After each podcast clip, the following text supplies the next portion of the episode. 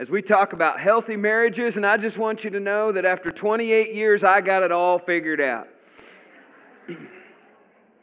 uh, actually, the idea of this series uh, we were talking about is, is to just really improve our, our relationships uh, in every relationship that we have. Last week, we re- improving our relationship with God and, and how if, if our relationship with God is right, then all of our other relationships are going to be as good as they can possibly be. And so uh, today, uh, I want to focus on what it means to have a healthy relationship in marriage. And I think it boils down to just one thing, really. Um, if you really want to get to the root, I mean, we can talk about love. Love's a great obviously thing. If it wasn't for love, you wouldn't be married in the first place, I'm assuming. Uh, but uh, I think it boils down to more than just that. So, so I, I want to help you, especially you, you, us men. I want to help us men because we're the ones that seem more clueless than the women. Can I get an amen to that?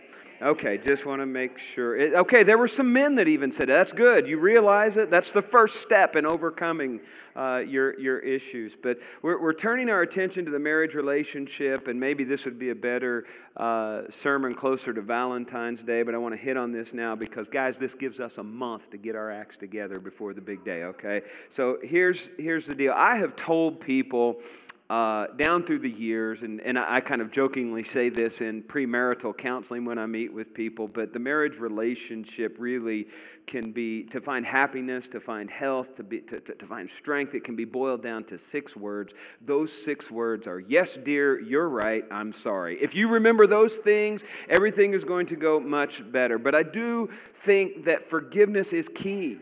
All right, love is huge, but I think forgiveness is, is absolutely huge, maybe even bigger than love because we use love for so many different things. We've talked about this before. Everything from, you know, I love the fact that the Bengals won a playoff game yesterday.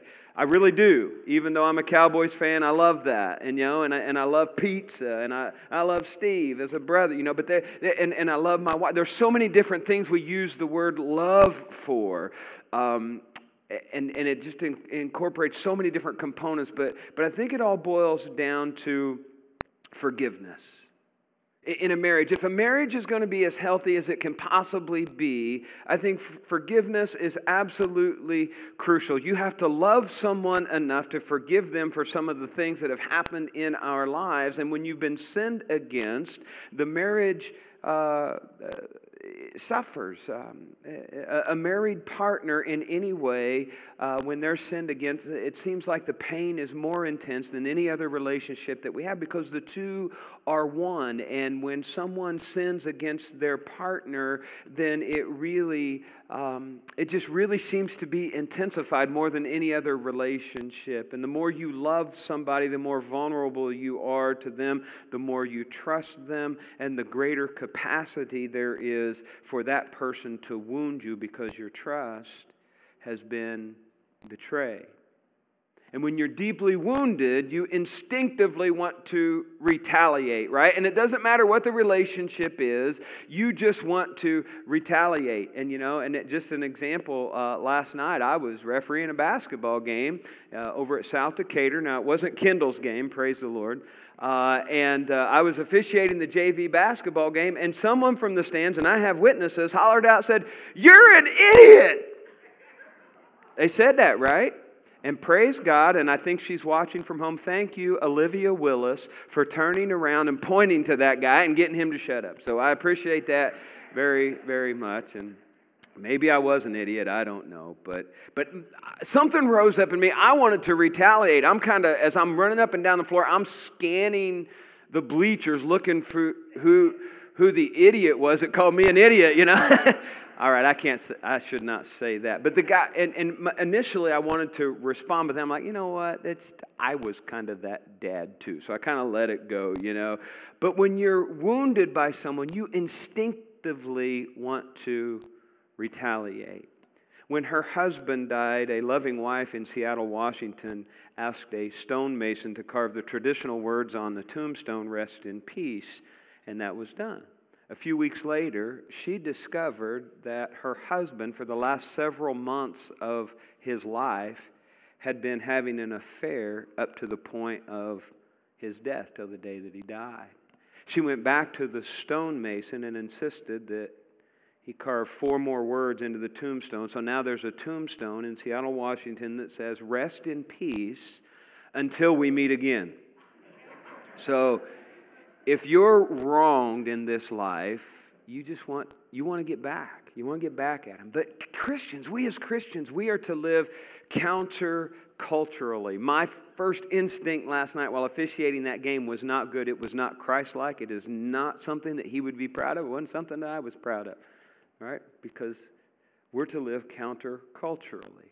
Colossians 3:13 is going to be our theme verse for today. It says, "Bear with each other and forgive whatever grievances you may have against one another. Forgive as the Lord has forgiven you." And so I want to share with you four principles about forgiveness that I think if we were to apply these to our marriage relationship, our marriages are going to be a lot healthier than they normally are. And if you're sitting out there and you're not married and you uh, don't maybe want to be married or maybe you used to be married and you're sitting there, you think, all right, you're getting ready to tune me out a little bit, and you think, I don't have to listen to this because this is all about marriage. These principles apply to the marriage relationship, but they also apply to every other relationship that we have. But I want us to mainly see them in the context of marriage. So here's the first thing uh, forgiveness is essential for a happy and lasting marriage. Ruth Bell Graham once said, A good marriage is the union of two forgivers. The person that you marry is eventually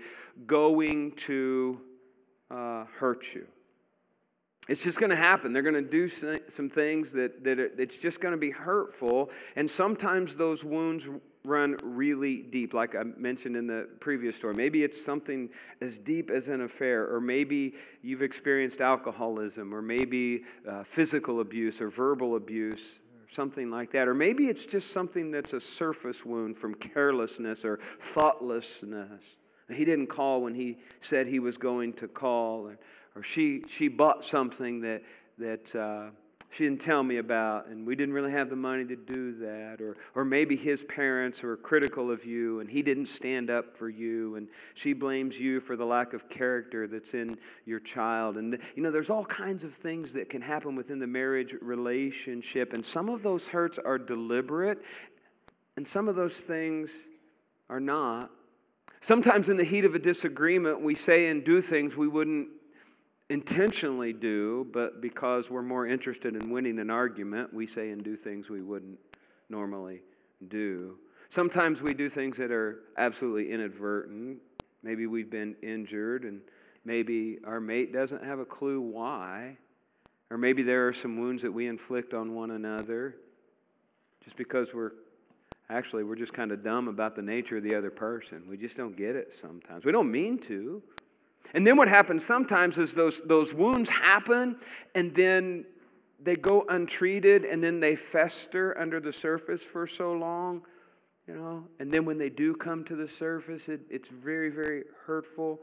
Or maybe some issues have been probed so much that they've become infected over time. You know what I'm talking about? Just won't leave it alone. President Garfield was shot on July 2nd, 1881. The doctors were determined to remove the bullet from his body, and they couldn't find it.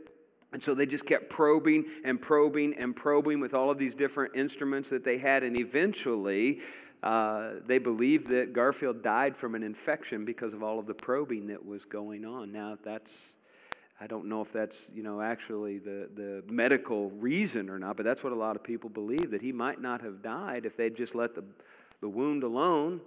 He might have recovered from it, but they just kept digging and probing and trying to get the bullet out of there. And there are some wounds in marriage. Sometimes they've got to be confronted, and sometimes they've got to be repented of over and over and over again. But rather than let it heal naturally, we just kind of keep digging at it. And we just won't let it be. And we keep reviewing it. And as we review it, it seems to intensify over time, and then all of a sudden we come to the, the end of our rope and we say, well, that's it. We just, irreconcilable differences. We can't get along anymore. And you need to understand something. If, you haven't figured this out yet, you need to understand that the person that you married is an imperfect human being. Can I get an amen to that? Now, some of you are a little too strong on that. I'm not going to lie. That was just a little too enthusiastic in your amen.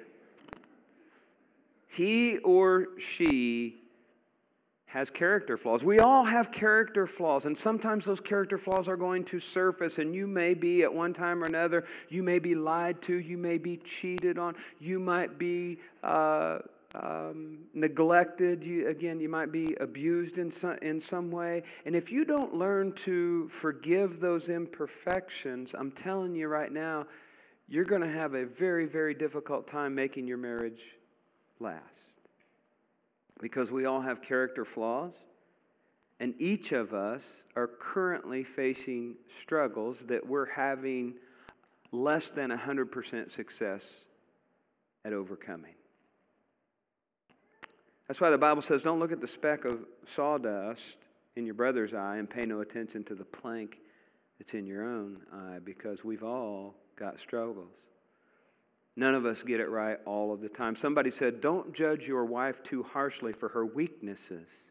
If she didn't have them, chances are she would have never married you. Uh, that might be true, I don't know. But you bear with each other, you forgive one another. When you have a grievance against somebody, don't let the sun go down anger, or don't let the sun go down on your anger. We can spend our lives berating our spouse for being less than perfect, or we can admit our own weaknesses and learn to forgive them in other people. Somebody said a good marriage is three parts love, seven parts forgiving. I think that there's a lot of truth in that. Here's principle number two our forgiveness of one another is rooted in God's forgiveness of us. You forgive as the Lord has forgiven you. Well, how has the Lord forgiven you? First of all, his forgiveness is completely selfless. See, here's the deal we need to understand God was offended by our sin, it hurt him. Yet, in the most unselfish act in history, Jesus Christ went to the cross and he allowed himself to be crucified for the penalty of our sin. And while he was on the cross, he prayed, Father, forgive them. They don't know what they're doing. He sacrificed himself completely for the good of others. And then he says to us, This is the kind of love that you are to have for one another in your marriage relationship. This is what it's all about. And his forgiveness was unlimited. Not only was it selfless, it was unlimited. There's no sin that we've committed that God will not forgive completely if we trust in him. Blasphemy of the Holy Spirit is the only one that the Bible says is unforgivable. And if you're blaspheming the Holy Spirit, you're basically turning away completely from God, and you're not going to ask for forgiveness of that anyway because you're so far away from Him. Right? He forgave Noah's drunkenness. He forgave Moses' murder, David's adultery, Elijah's doubt. He forgave Peter's denial, not once, not twice, but three times. Saul of Tarsus went around killing Christians, and he was forgiven. And the Bible says, though your sins may be as scarlet, he makes them white as snow. And then it's repeated. It's not just a one time thing. His forgiveness is repeated. He doesn't forgive us once or twice, He continues to forgive over and over and over again. And the Bible says he buries our sin in the deepest sea. He casts it as far as the east is from the west to be remembered no more. And I'm thankful for that. And his forgiveness is prepaid. He didn't wait until we repented and then began to negotiate the relationship. The Bible says he went to the cross and died for us while we were yet sinners. He died for us. Even before we were born, He died for us. And the Bible says He demonstrated His love for us in this while we were sinners. He died for us. And His forgiveness is unfair. It's not fair. There's nothing fair uh, in, toward Jesus about what He did for us on the cross. Oh, it's fair for us. It's great for us, but it wasn't fair for him. The most innocent person that ever walked the face of the earth was executed for us so that we, the guilty people, could go free. That's not fair. That's not justice. That's not the way the system works, but that is the way God's grace works.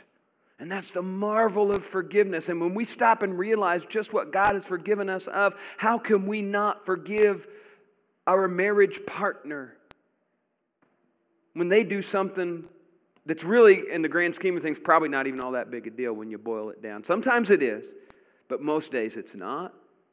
And he says to us, you need to forgive each other, not just the marriage relationship, but all relationships. In fact, in Luke 17, he says, If your brother sins, rebuke him. If he repents, forgive him. If he sins against you seven times in a day, seven times, come back to you and says, I repent, you forgive him. You just keep forgiving over and over and over again. You know, that's how Stephen was able to forgive the people who were stoning him, right? These guys are stoning him, they're killing him. Corrie ten Boom, she talks about it in her book. She was able to forgive the Nazi prison guard who had mocked her, who had tortured her, and who helped execute her sister. And yet she's speaking one night in a church, and he shows up, and she knew she had to forgive, and she did. I don't know. I mean, I'll be honest. I don't know if I could do that. I would hope that I could. What, is, what has your spouse done that is that detrimental to where you can't forgive them? And if you have trouble forgiving your mate, let me suggest to you that you write down the five worst things that you've ever done in your life. Just, just think, don't do it now because your neighbor might see them and we don't want that, okay? Write down the five worst things that you've ever done in your life. Do that sometime. The five things that you hope that God will forgive you for. That you hope that God has deleted from your record because of the blood of Calvary. And when you stand before Him on the day of judgment, He's not even going to bring that up. You write those five things down, and then you compare those things with what your mate has done with what you've done and ask God to forgive you for. You understand what I'm saying? I guarantee you that you will never forgive anyone more than God has already forgiven you. So you forgive as the Lord has forgiven you. I heard about a woman whose husband had just bought a new car. First car, first new car they'd ever owned. Uh, really, really, really nice new car. Um, she didn't want to drive it. She was afraid she was going to put a scratch on it, so she didn't want to drive it. And the husband said, "No, don't don't don't worry about it. You've got to drive it. It's a nice car. That's why I have it. I want you to be safe. Uh, you drive it." About two months into having the new car, her worst nightmare occurred. She was driving the car and she had a wreck.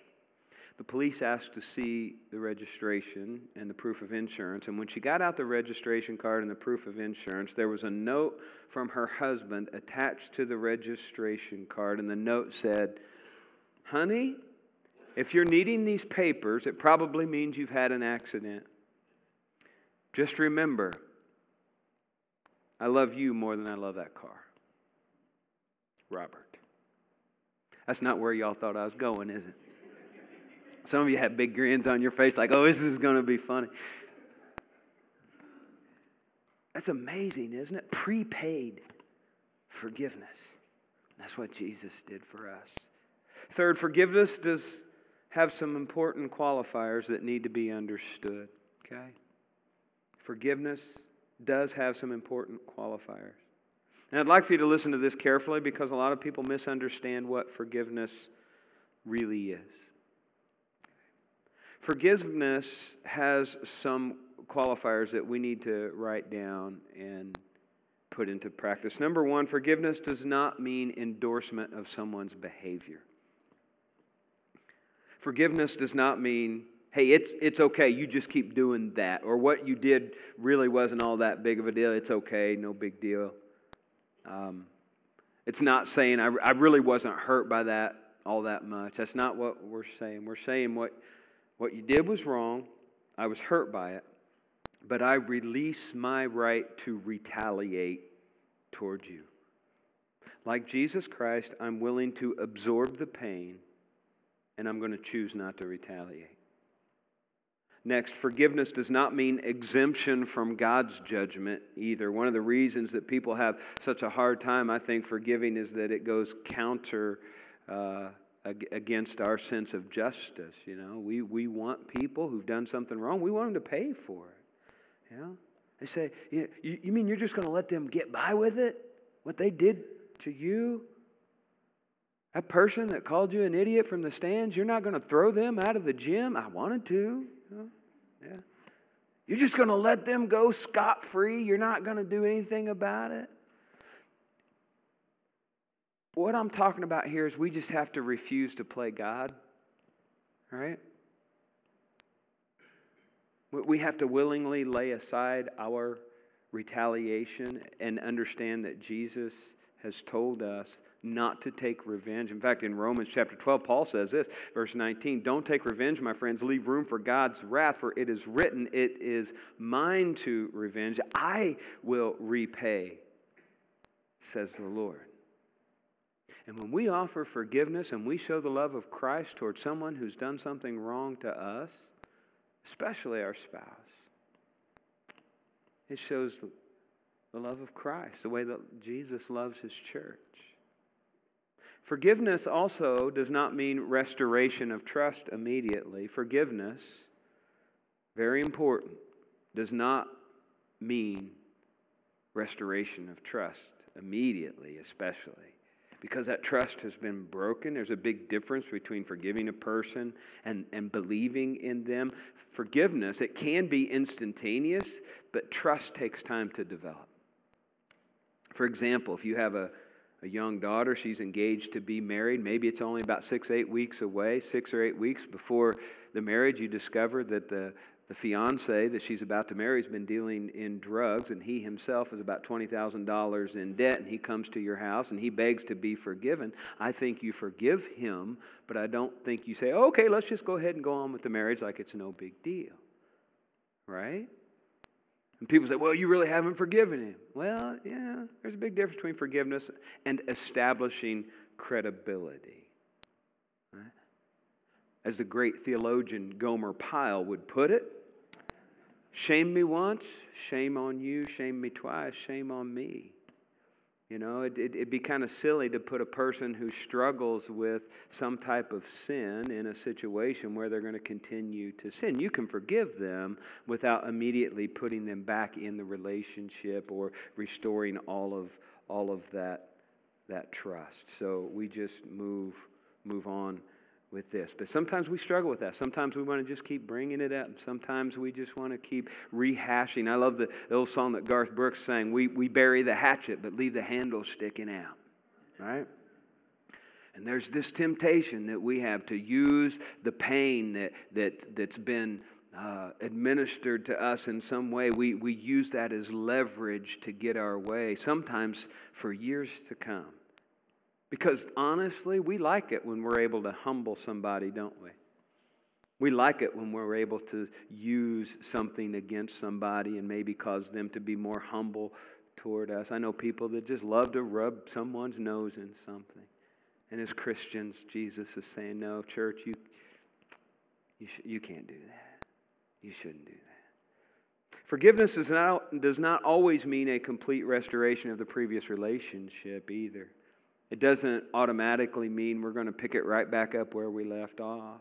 I mean, that's the ideal. You would hope for that. You want that to happen. But sometimes restitution needs to be made. Sometimes, sometimes some relationships really, um, I don't know, maybe they shouldn't be restored. And I don't always, I don't ever endorse um, divorce, but but sometimes there's, there's situations that are so volatile and just so dangerous that the, the, the relationship doesn't need to be restored. You know? It's, it's difficult. Maybe there's a, an example of a man who leaves his wife. Maybe he runs off with some other woman, marries her, has a child by her. Three years down the road, comes back and says, Hey, you know what? I, I should have never done that. So he says this to his first wife I should have never done that. I made a terrible mistake. I'm sorry for what I did. Can I come back? that's tough. My opinion is you can't unscramble eggs, right? You've kind of made a mess of it, and, and I think it's too late at that particular point. Each case is different, I know. But as a general rule, there are just sometimes it's just not going to work out. You see, forgiveness does not mean endorsement of a behavior. It doesn't mean exemption from God's judgment. It doesn't mean that the trust is restored immediately, and it doesn't mean that complete restoration of the relationship is going to happen. Forgiveness means I release my right to retaliate, and I'm going to do my best to restore the relationship, if possible, to the best that it can be. And then the final principle is this forgiveness is a deliberate choice and not a natural response. We are commanded to forgive in the Bible. But it's an act of the will. It's not the way that we are wired. It's something that we have to choose to do. But it is something that we can control. It's not always something that we feel like doing, but it's something that we can choose to do. And sometimes we have to go counter to our instinct. Williams, William Jennings said, If you act the way you wish you felt, eventually you'll feel the way you act. Let me repeat that. If you act the way you wish you felt, eventually you'll feel the way that you act. So it begins with a mental decision, it begins with the belief that this is the smart thing to do, this is the right thing to do. I choose to forgive because it is the wisest, most intelligent, and most loving thing that I can do. The Bible says that you are transformed by the renewing of what? Your minds, not your feelings. Right? Paul never said you are transformed by the renewing of your emotions. Transformed by the renewing of your mind. You know, we've all seen a ball player in the middle of a crucial game. He's getting shoved around by an opposing player, and they're going at it on the basketball court. And finally, one of the players loses his temper and retaliates, and they start shoving, and then it's on, right? And then one of them gets a technical foul, and it hurts the team, and he's called aside and pulled out of the game, and the fans are going crazy. But then the coach says, Listen, you got you got to keep it together. We didn't send you out on the floor to win a shoving match. We sent you out on the floor as part of a team to win a game. And so you have to swallow your pride sometimes, and you have to absorb the taunts, and you have to calm down so that you can win the game. You got to be smart out there. And I think the, the relationship issue is the same way to a degree. When your mate hurts you, you, you can sometimes lose perspective, and all of a sudden you think that your goal is to push back, to shove back, and wound them like they've wounded you. But when you try to do that, what happens? You hurt your children, you hurt your parents, you hurt your friends, you hurt your testimony in Christ, and I think you hurt yourself. So when you're wounded, no matter how emotional you might be, you got to be smart and you got to keep it together. Make a spiritual decision to keep it together instead of reacting in anger. You sit down with a legal notepad and you list the pros and the cons. You list the, the pro. If I forgive this person, what's the good? If I retaliate, you know, what's, what's going to happen? And you look at the end result and you decide what you want to accomplish in this relationship, and then you start to work toward that. I guarantee you, if you look at it logically instead of emotionally, the cost of forgiveness is nothing compared to the cost of bitterness. The Los Angeles Times reported a few years ago that the Templeton Foundation gave a $10 million grant uh, that was earmarked for forgiveness research. Okay, psychologists, sociologists, they all got together, neuroscientists, they were uh, in on this whole thing. This project was funded $10 million to found, find out why people forgive. And the problem that researchers determined is that people are willing to forgive, but they don't know how. And so they attempted in some way to isolate the active ingredients required for forgiving someone. And you, want, you know what they the conclusion was they arrived at? They arrived at the conclusion that forgiveness comes from facing up to the fact that one, you've been hurt, two, you're going to give up the grudge, and three, you're going to choose to show mercy. That's what they came up with. They spent $10 million to figure out what the Bible already said. Don't take revenge, don't be overcome by evil, overcome evil with good. Isn't that amazing? Even science is starting to figure it out. Well, let's quickly end with some, some guidelines, very quickly. Okay? Number one, pray that God will give you wisdom and strength. First thing you need to do is say, Lord, I can't handle this on my own. I'm really struggling with this. You pray for wisdom and strength. Um, and then pray for the person that has offended you as well. Pray for your, your mate. Pray for that friend, whoever it is, pray for them. The Bible says, love your enemies. Pray for those who persecute you. Two, give yourself some time. The Bible says they that wait on the Lord will renew their strength. Don't make a quick emotional decision. The way you feel at the moment is probably not the way you're going to feel down the road. Okay? Some people react in anger and then they regret it for the rest of their lives. Dr. Les Parrott says they become trigger happy forgivers sometimes too to avoid the pain. So, not only do we need to avoid making bad decisions in the heat of the moment, I think there's sometimes we need to be careful of forgiveness too quickly. You know what I'm talking about?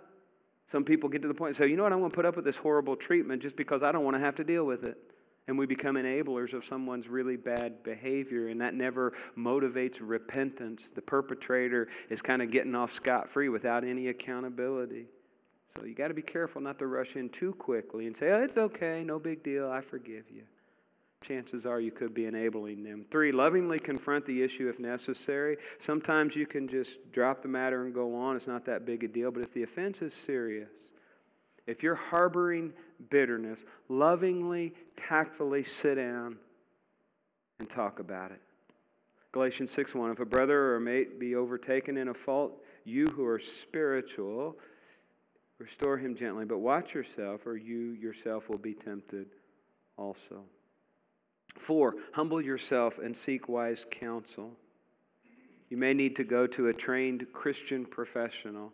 I'm thankful that we have a couple of people that we can rely on, that if you're struggling in this area, we can offer uh, Christian counseling to you at no charge uh, because of a couple of wonderful people that are associated with our church. So um, keep that in mind, okay?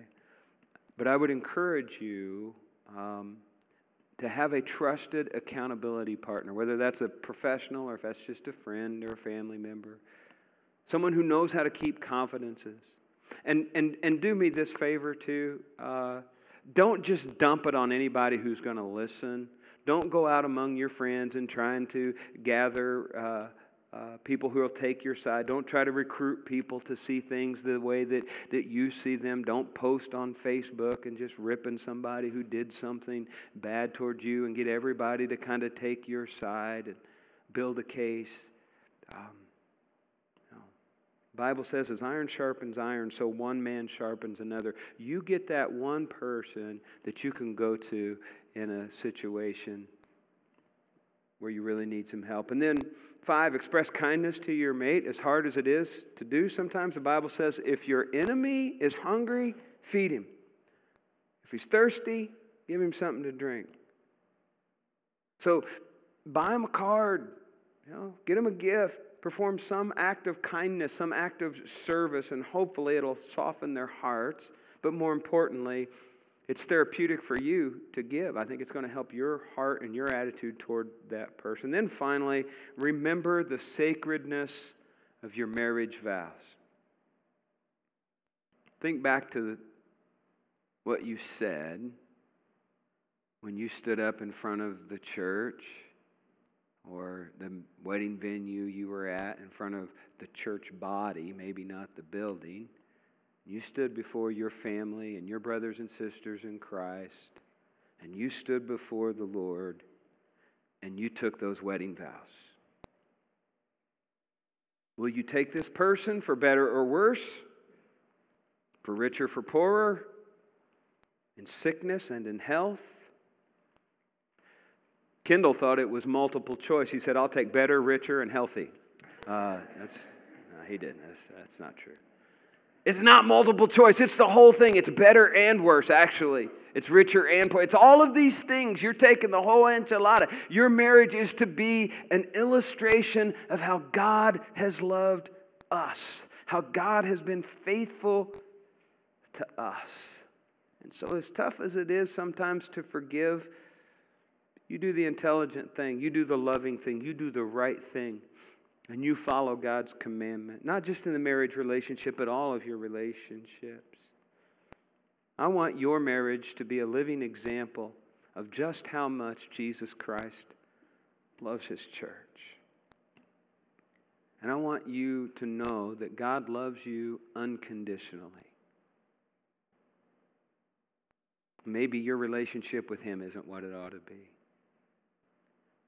That's, that's where it needs to start, as we talked about last week. I'm going to ask our worship team to come. And if you're here this morning and, and you've never surrendered your life to Christ, you, you've never repented of your sins and you've never been baptized into Him, would you consider doing that today?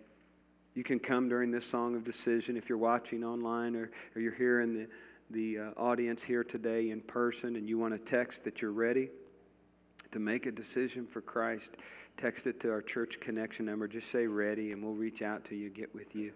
Um, maybe maybe you'd be like uh, uh, Dustin Jeffers. Dustin has been coming to church for a while. Sits right over in this area. Some and he's been coming for a few months, and he's made the decision that he wants to give his life to Christ and be baptized. But sickness has hit their home this week, so he was planning to do it today. We'll, we'll, we'll, get to it next week, Lord willing. Um, but maybe that's a decision you want to make as well. Um, or maybe it's just a decision that you, you need to repent of some of the things, some of the attitudes, some of the feelings that you've been having. Maybe about your spouse, maybe about uh, a brother or sister in Christ. Maybe it's a coworker, maybe it's just a friend. Would you take some time to repent of that today? Ask Jesus to forgive you? Um, I'm going to ask you to stand. We're going to go to the Lord in prayer. And if you have a public decision you want to make, we encourage you to come.